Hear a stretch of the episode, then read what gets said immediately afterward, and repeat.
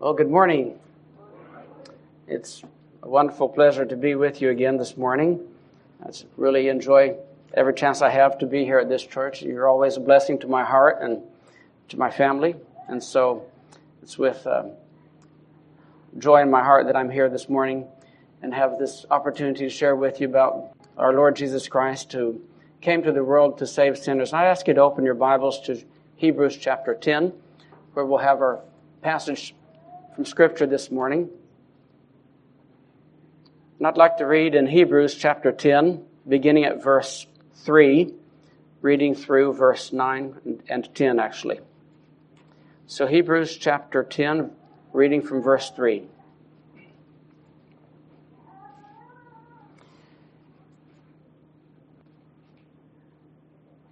But in those sacrifices, there is a reminder of sins year by year, for it is impossible for the blood of bulls and goats to take away sins.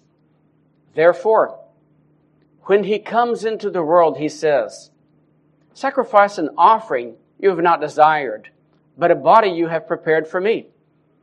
In whole burnt offerings and sacrifices for sin, you have taken no pleasure.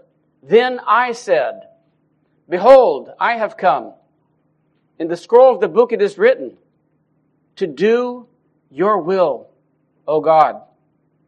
After having, after saying above, sacrifices and offerings, and whole burnt offerings and sacrifices for sin, you have not desired, nor have you taken pleasure in them, which are offered according to the law. Then he said, Behold, I have come to do your will. He takes away the first in order to establish the second. By this will we have been sanctified through the offering of the body of Jesus Christ once for all. Our text this morning is about the coming of Christ into the world, but it looks at it from the perspective of the Lord Jesus Christ himself from before his coming into this world. At this time of the year, of course, we see the celebration of Christmas all around us, and we partake in this rejoicing of the fact that Jesus came into the world. And as our attention is focused on this, and it's something that we indeed do need to celebrate, the Bible announces the coming of Christ. When the angels announced it to the shepherds, they said it was good tidings of great joy, the fact that the Savior had come. And the reason for this great joy is because Christ came to be our Savior. That's really the reason that we need to rejoice in. There are people who, of course, don't understand this. Recently, I was reading some comments on a post on the internet where somebody is speaking about the coming of Christ into the world, and someone who I guess is a little bit cynical about the whole Advent went in and made the comment that if Jesus came to bless the world, why didn't he do something useful like bring us antibiotics or something like that? And you realize, of course, when a person says that, that that person hasn't grasped humanity's real need. Today we have antibiotics, and there's a there's a certain sense in which we owe that to the fact that the message of Christianity has revolutionized the world. That's something else that we could consider. But is that really our greatest need? Is that what the world needed I think anybody can realize that even though we have antibiotics today, that's not the solution for our greatest need. And as important as saving lives may be, the truth is that Christ came to do something infinitely more significant than that, and to bring a blessing that is far beyond comparison. The announcement of the birth of Christ in Matthew was in these words. The angel Gabriel spoke to Joseph in the dream and said, about Mary, she will bear a son, and you shall call his name Jesus, for he will save his people from their sins. Now that's, that's our major need. That's the biggest need of all. Because sin is our greatest problem, and it's the root of all of our problems. If we understand the seriousness of sin, we'll understand that of all our needs, that's really what we need a solution for. And the coming of Christ to be our Savior, as it says in the Scripture. He will save His people from their sins. That is our biggest need. That's our most significant need. And if that need's met, everything else is solved. If that's not met, nothing else really matters in the end. I think many people just don't consider the nature of sin. We don't like to look into the darkness that's in each one of our hearts. We tend to think of evil as something outside of us. And we'd like to be free from the evil around us, but not necessarily from the evil inside of us. It's the way we tend to look at things. People, and sometimes when I'm teaching English in Brazil, sometimes people in the classroom will have this question, if you could have three wishes, what would you wish for? And people will ask for all kinds of things that really have nothing to do with the root of the problem. They'd like to have a world without suffering, a world without sorrows, but not a world without sin. See, many times what people really would like to have is paradise on earth where everybody can still sin, everybody can be selfish and evil and wicked in their hearts, and actually do that which is wrong without any consequences for that kind of a wicked life. But there's really no escaping the fact that sin inside of us is our ruin. And sin is the problem that needs solution. And when Christ comes to save us from our sins, He really brings us that which is our true need. You see, sin corrupts us and makes us love that which is not lovely, and it blinds us to the beauty of that which is lovely, to God and His holiness. And the Bible talks about the holiness of God as something beautiful. And indeed it is. And when we realize how justice and righteousness and holiness is actually something so lovely and magnificent. But sin blinds our eyes to that in such a way that a description of the most wonderful being in the universe, our Lord, can be something which people can find unattractive. And they can think that only things of this life matter, only things of our worldly interest. But much worse than what it does in terms of blinding us to the real value and the real treasure of God and who He is, sin also alienates us from our Creator. And He's the source of all goodness. God is holy, and God will not fellowship with evil. And that means that if we are evil, if we are sinful, and that sin problem is unresolved, that will alienate us from our Maker. In Isaiah, the scripture says, Behold, the Lord's hand is not so short that it cannot save, nor is his ear so dull that it cannot hear. But your iniquities have made a separation between you and your God, and your sins have hidden his face from you so that he does not hear. So there's this separation from God because God will not fellowship with sin. And of course, if this problem goes unresolved, it will mean eternal separation from God. So as Jesus put it, referring to the day of judgment, he says, Then he will also say to those on his left, Depart from me, accursed ones, into the eternal fire, which has been prepared for the devil and his angels. This separation that Jesus speaks of when he says, Depart from me. This is the real result of sin.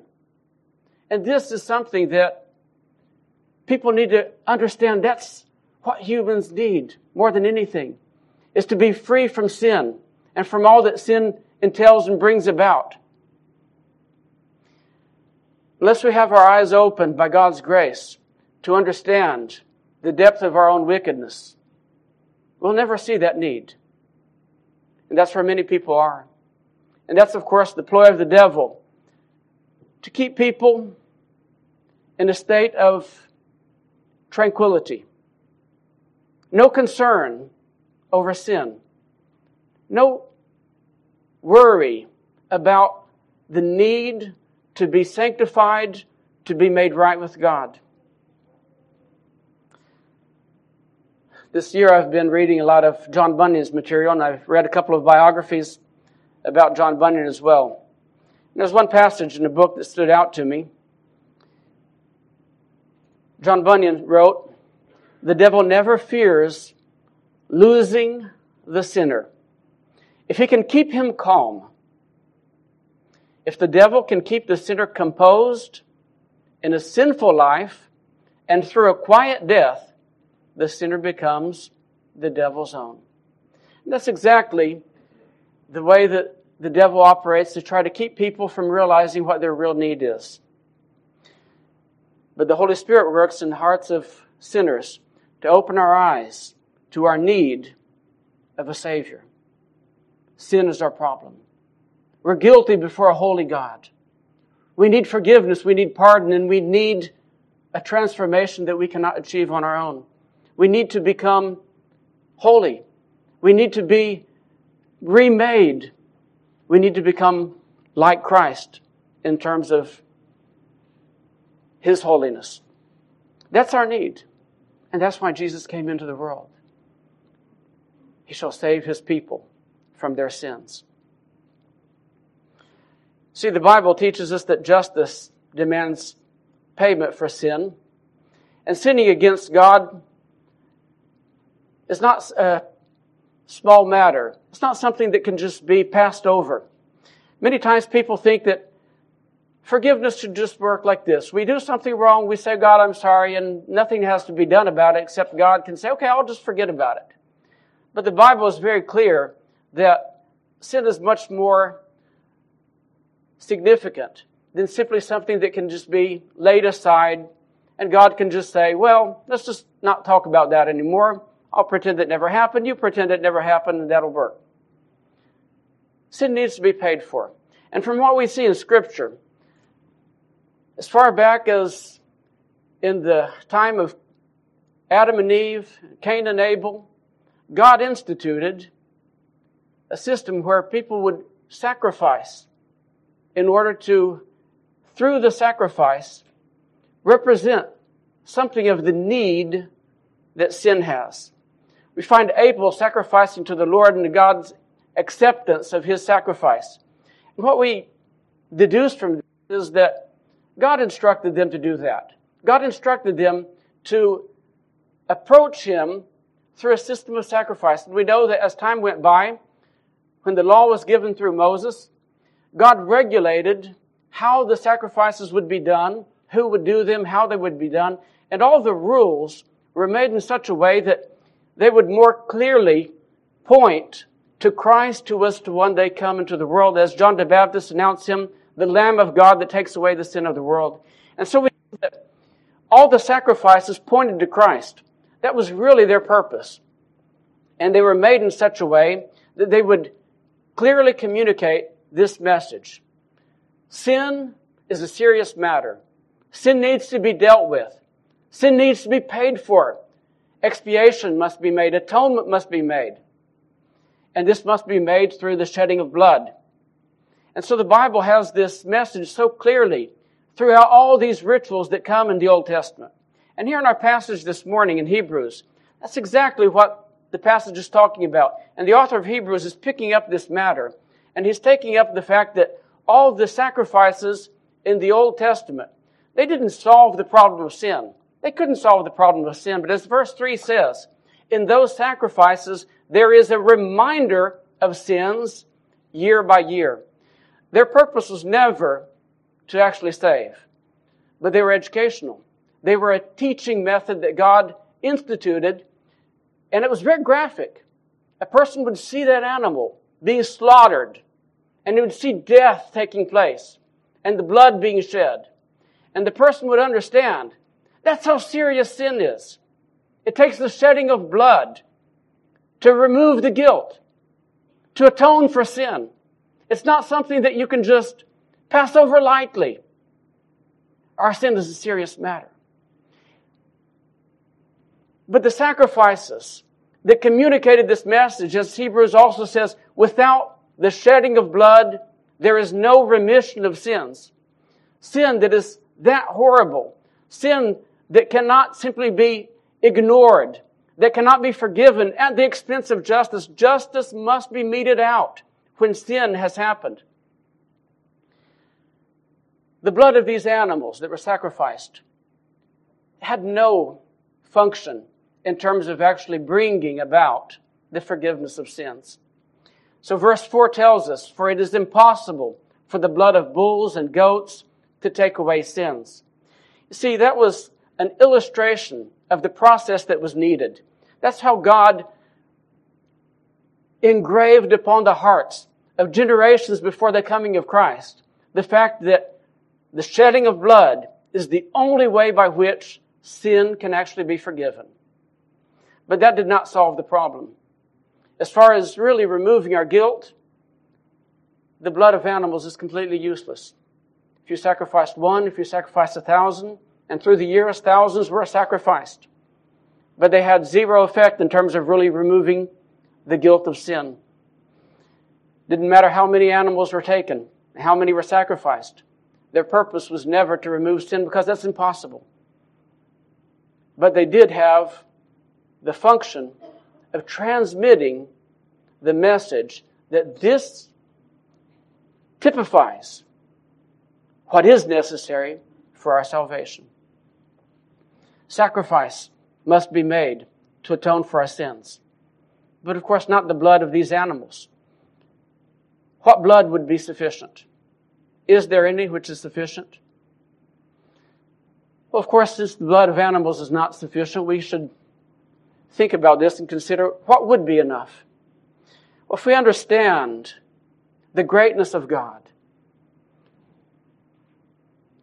we'll understand that offending God, God who is perfectly good, God who is righteous, our revolt, our rebellion against God is of infinite consequence. And being finite creatures as we are, nothing that we can really do could atone for that. We couldn't pay for our own sins. An eternity would not be enough. If there were an innocent human that had no sin, but was also like ourselves, just a, a finite human being, that person would also not be able to take our place, would not be able to really atone for our sins, and be able to say at one point, it is finished. That's impossible. There's only one being in all the universe that can do that. And that's the infinite God Himself. The only solution that could possibly be made for our sins is if God became man and as man suffered the penalty of sin in our place. Now think about what that really means. We're totally at God's mercy. Nothing that we could ever do could solve our problem.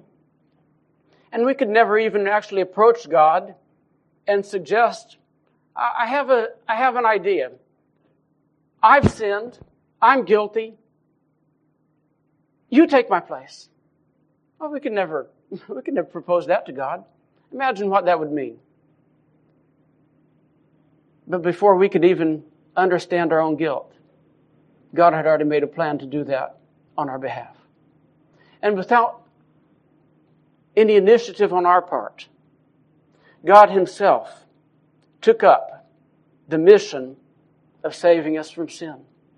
And that's why Jesus comes. And that's what our t- passage brings out. And I think it's just a beautiful, beautiful expression of the love of God in this passage. I'd like for you to read verses 5 through 7 again with me. Look how Jesus offers himself to come into the world and be our substitute and be our Savior.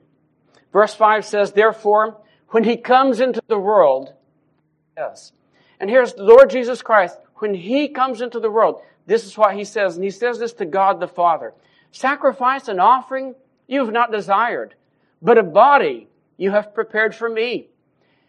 In whole burnt offerings and sacrifices for sins, you have taken no pleasure. Then I said, Behold, I have come. In the scroll of the book it is written, to do your will, O God. So just as it was written just as it was in Scripture. The fact that a Savior would come, that Savior being the Lord Jesus Christ, that was what was prophesied. When Jesus comes into the world, he says this Behold, I have come to do your will, O God. So Christ the Son, speaking to the Father, he recognizes, and he says, sacrifices, burnt offerings, all these sin sacrifices really don't satisfy God. They don't satisfy justice. They can never do it. And realizing this, Christ says, You've prepared a body for me, and I have come. I've come into the world to do your will. I've come to atone for sins. You know, the birth of Christ was different from any other birth in many, many ways. One aspect that we should realize is that we don't decide whether we would be born or not. We're here not because of a choice of our own. I think it's very interesting how we say that, that you don't birth yourself. You are born. It's passive. We are just, you know, by the time we realize that we were born, we're already here. And we have no say on the matter. See, Jesus did. Jesus, having existed from all eternity, as it says in the Old Testament prophet, that his from the days of eternity, Jesus Christ chose to be born. And he says, the Father prepared for him a body. He says, I've come to do your will. It was a choice on Jesus' part to come into this world and be born. The fact that it says here, a body you have prepared for me. It's talking about the humanity of Christ, about how God made for Christ a human body in which he came to dwell and tabernacled with us, as it says in the Gospel of John. Of course, the Apostle Paul points this out, what this means when he wrote to the Philippians. Just listen to this scripture. It's so special, so precious. He existed in the form of God and did not regard equality with God a thing to be grasped, but emptied himself, taking the form of a bondservant and being made in the likeness of men, being found in appearance as man, he humbled himself by becoming obedient to the point of death, even death on a cross. And that's what the Bible is talking about here. When the Lord Jesus came, He that existed forever, He didn't consider His equality with God something to be grasped, but He said, I'll assume the role of a servant and I'll subject myself to death. Puritan Thomas Watson said, a cloud over the sun makes no change in the sun. Just so, though the divine nature is covered with the human nature, it makes no change in the divine nature. So Jesus took upon himself a body and he became man, fully man, totally man, just as much man as any of us. But he also is God who humbled himself to do this role and came into the world. And that's why the, the hymn writer celebrates the incarnation with these words. Christ, by highest heaven adored, Christ the everlasting Lord, late in time, behold him come, offspring of the Virgin's womb, veiled in flesh, the Godhead see. Hail the incarnate deity, pleased as man with man to dwell. Jesus our Emmanuel. Those words capture the essence of the humiliation that Christ assumed by leaving the glory at the right hand of the Father and coming to this world, assuming our reality, living a life as a human on this planet in order to be one of us so that he could take our place. what it meant for Christ to do this, something we'll never really understand. We don't have the opportunity to really understand the mind of God on that level. But we understand that as part of having a human experience that's really genuine, Christ accepted a temporary limitation of using his divine power to live a life here as we live instead of walking amongst us here on this world fully exercising his omniscience, he subjected himself to the experience of discovering things and learning things and being a human like us. Instead of fully exercising his omnipotence, he experienced hunger and thirst and fatigue just as we do. And although he is the author of life, he subjected himself to death. And as Paul points out,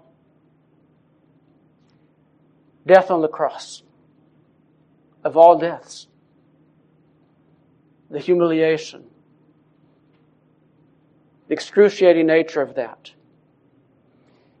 and sub- subjecting himself to the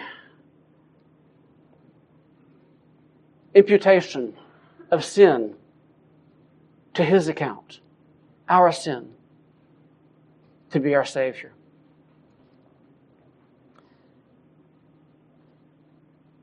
The humiliation of Christ to come into this world was a completely voluntary decision on his part. His offering of himself as a sacrifice was completely unique in any sacrifice. In all the sacrifices that were made to prefigure the coming of Christ, there really were no volunteers. The animals were selected, but they didn't go into the sheep pen and say, Which one of you would like to be a sacrifice today? There were no volunteers. The animals were taken very much against their will. But as was pointed out in our Sunday school lesson this morning, just as Isaac could be a picture of Christ in the fact that he was, he did not resist as his father would have tied him. Even so, Christ did not resist. He subjected himself to do the will of the Father. Why did Jesus come? Listen to Jesus. Jesus said, for even the Son of Man did not come to be served, but to serve and give his life a ransom for many. Sacrifice of Jesus is unique in the fact that he alone could actually atone for our sins and that he alone would volunteer to do such a mission. In John chapter 10, the Lord Jesus expresses this in some of the most interesting words in Scripture, I, I would say. Jesus talks about why he came. He says, I came that they may have life and have it abundantly. I am the good shepherd. The good shepherd lays down his life for the sheep. And then he goes on and says, I laid down my life so that I may take it again. No one has taken it away from me, but I lay it down on my own initiative. I have authority to lay it down, and I have authority to take it up again. See, Jesus gave his life out of love. As he also says in the Gospel of John, greater love has no man than this, that one lay down his life for his friends. So as the time came, and the time was drawing near when Jesus would go to the cross, the burden of what he was going to go through was very keenly felt in the depth of the soul. At one point, Jesus says, Now my soul has become troubled. And what shall I say? Father, save me from this hour. But for this purpose I came to this hour. So as we think about the coming of Christ into the world, as we think about the incarnation, as we think about the birth of, of Jesus, we need to remember that this was a choice of Jesus Christ to come into the world to be our Savior, to be the sacrifice for our sin, to be our substitute. And He did it out of love, out of love for His people, out of the love for the people that He would save. And that is exactly what our passage is bringing out. Notice what verse 8 says after saying above, sacrifices and offerings and whole burnt offerings and sacrifices for sin you have not desired, nor have you taken pleasure in them which are offered according to the law. Then he said, Behold, I have come to do your will. See, what the scripture is saying is that a recognition that there, were, there would be no other solution for the problem of sin, no other way to save God's people other than Christ coming sacrifices, offerings for sin. God took no pleasure in those things. He didn't desire those things. Those things that the law prescribed, those things could never truly be a solution. That is what led Jesus Christ to say, Behold, I have come to do your will. This is the mission of Christ. This is the reason for Christ coming into the world. And of course, that is why, for us, it means great, good tidings of great joy. Because our most grievous problem and our greatest need is solved through the coming of Christ. That's something to think about for all eternity. That's something to praise God forever. That's something that should overflow in our hearts and realize Jesus loved me. That He'd give His life for me. That He'd come into this world for me. Jesus died for me. Course, it's greatly important that we understand this and that we trust in this and that we trust in this alone. The message of the book of Hebrews, of course, you'll understand that the context of the, the whole book is bringing out the fact that having Jesus come into the world, died on the cross, rose from the dead to be our Savior, it's not only that there's no more need to continue offering those sacrifices that God had prescribed to prefigure Christ's coming, it's actually wrong to persist in doing that. As the Lord God tore down the veil in the temple and symbolically expressed the fact that that was no longer necessary, that's over. People who would continue in that means of approaching God and, and those sacrifices, we're actually failing to recognize that now that Christ has come, sin has been paid for in a final way so that sins no longer need to be done, these sacrifices no longer need to be done for. Before the sacrifice had to be done yearly and year after year, non-stop. Why? Because none of those sacrifices solved the problem. The problem continued. Those sacrifices were only symbolic. Those sacrifices did not atone for sin. They did not remove sin. They did not solve our guilt problem. But when Jesus comes and He does it, it is over and there's no, no, no more need for that. And so all these sacrifices that were done to picture what Christ would do really now have to be laid aside. And so the end of verse 9 points out this fact. He says, He takes away the first in order to establish the second. All those sacrifices, what they pointed to, they're now taken away. Jesus said, that does not fix the problem. That is not enough. You did not desire that. So what does he do? He removes the first in order to establish the second. And there's a reality that when it says in order to establish, only those who really understand the solution for our guilt and for our sin is Jesus Christ crucified and risen from the dead. That is the only solution for our sin. And you take away everything else and say, I trust in nothing else. I trust only in this and I trust in Christ alone. That is the only way to be saved. And so many people are out there trusting in their works and they're saying, maybe if I can be good enough, maybe if I can do the right things. Listen, if we could stop sinning completely, if we could become perfect humans and live a hundred years in this world living a perfect life and doing good, and being a wonderful example to everybody. That would not take away the guilt of our sin already. We would still be condemned for our guilt. We need Christ. We cannot earn our salvation. Many people believe that maybe if I suffer, maybe if I get purged from my sins through sufferings here or somewhere else, or maybe if I go through many incarnations and suffer repeatedly, eventually I can pay for my guilt and I'll be free. No, you can't pay for your guilt. It's too immense. It's more than we could ever pay for. Only the infinite cost of the blood of Jesus Christ can save us from our sins. And just as the Hebrews are here called to understand that you have to take away the first and, and understand that all those sacrifices cannot save.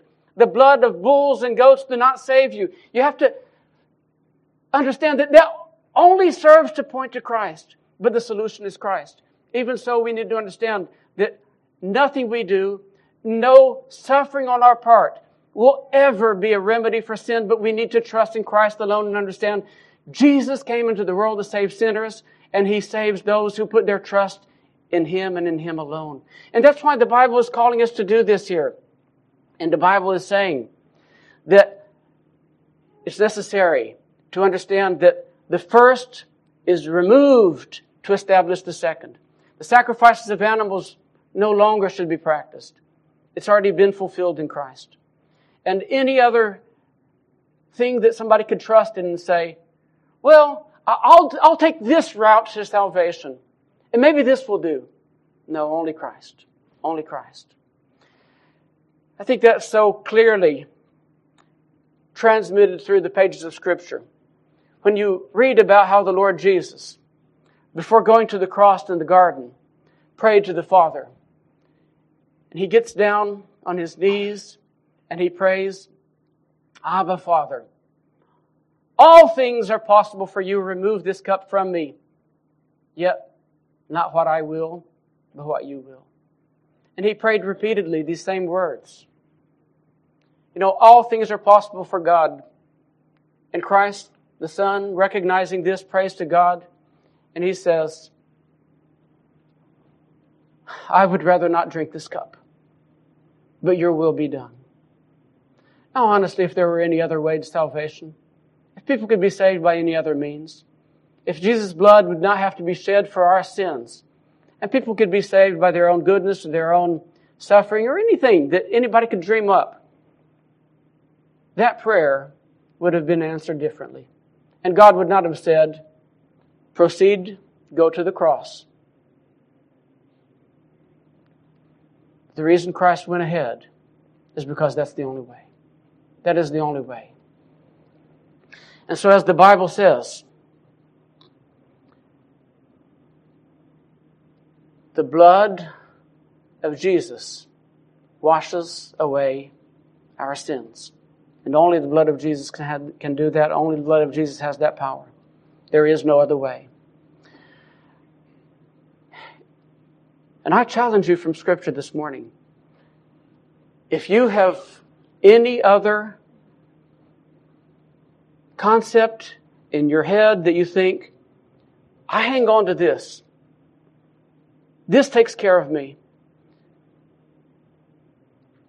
Maybe I don't really need Jesus as my Lord and Savior because I'm not really that bad or, or whatever it may be.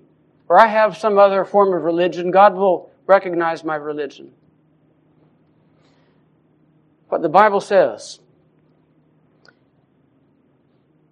is that Christ is the only Savior. To the Galatians, they were beginning to look at their own works as a way to take care of their needs before God. The Apostle Paul wrote and said, I do not nullify the grace of God, for if righteousness comes through the law, then Christ died needlessly. And what is he saying? If keeping the law could be a way for salvation, then there's no reason for Christ to die. He died for nothing. He didn't die for nothing. He died because no one can keep the law. No one can save themselves. No one can provide for their own salvation. There is no other way. We need Christ. And we need Christ only. Christ is not only the only Savior, He's a sufficient Savior. If you have Jesus Christ and you trust in Christ, you need nothing else. You don't need Christ plus your own merit. You don't need Christ plus any ritual. You don't need Christ plus anything. Christ is enough. He's a Savior.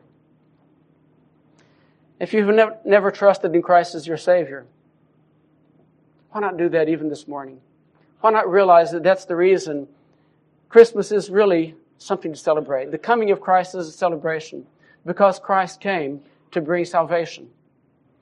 Of all the gifts and all the presents that you could ever receive, and many people are excited about presents this time of the year, well, this is the, of all the greatest. For you know the grace of our Lord Jesus Christ, that though he was rich, yet for your sake he became poor, so that through his poverty you might become rich. That is the meaning of Christ coming into the world. And if you understand that, you understand that Christ is that which is most precious and that which will be valued above all. Do you trust in Christ this morning? I pray that you do. Let's bow our heads, say a word of prayer, thanking the Lord for the coming of Christ into the world. Dear Lord God, we thank you, Lord, because seeing us in our need, seeing us in our condition of condemnation, you loved us enough to provide for us a Savior. And we thank you for Jesus Christ that came in the world for saving sinners. We thank you because he loved his people to such an extent that he laid down his life for his sheep. Oh Lord, we rejoice in that. We rejoice, oh Lord, that being lost and condemned in our guilt, you contemplated our estate and you loved us and Jesus came to save us. Lord, these days as we have our attention focused on the coming of Christ in this world and we think about his birth in this world, his wonderful incarnation, make our hearts grateful, Lord. Make us appreciate the depth of your love and the significance this has for us. Give us a glimpse, O oh Lord, of how great our salvation in Christ is. Make us, O oh Lord, truly, truly grateful because Jesus loved us and came to die for us in our, our place. We thank you, Lord, for the coming of Christ. We thank you for salvation. And we thank you for your love in Jesus' name. Amen.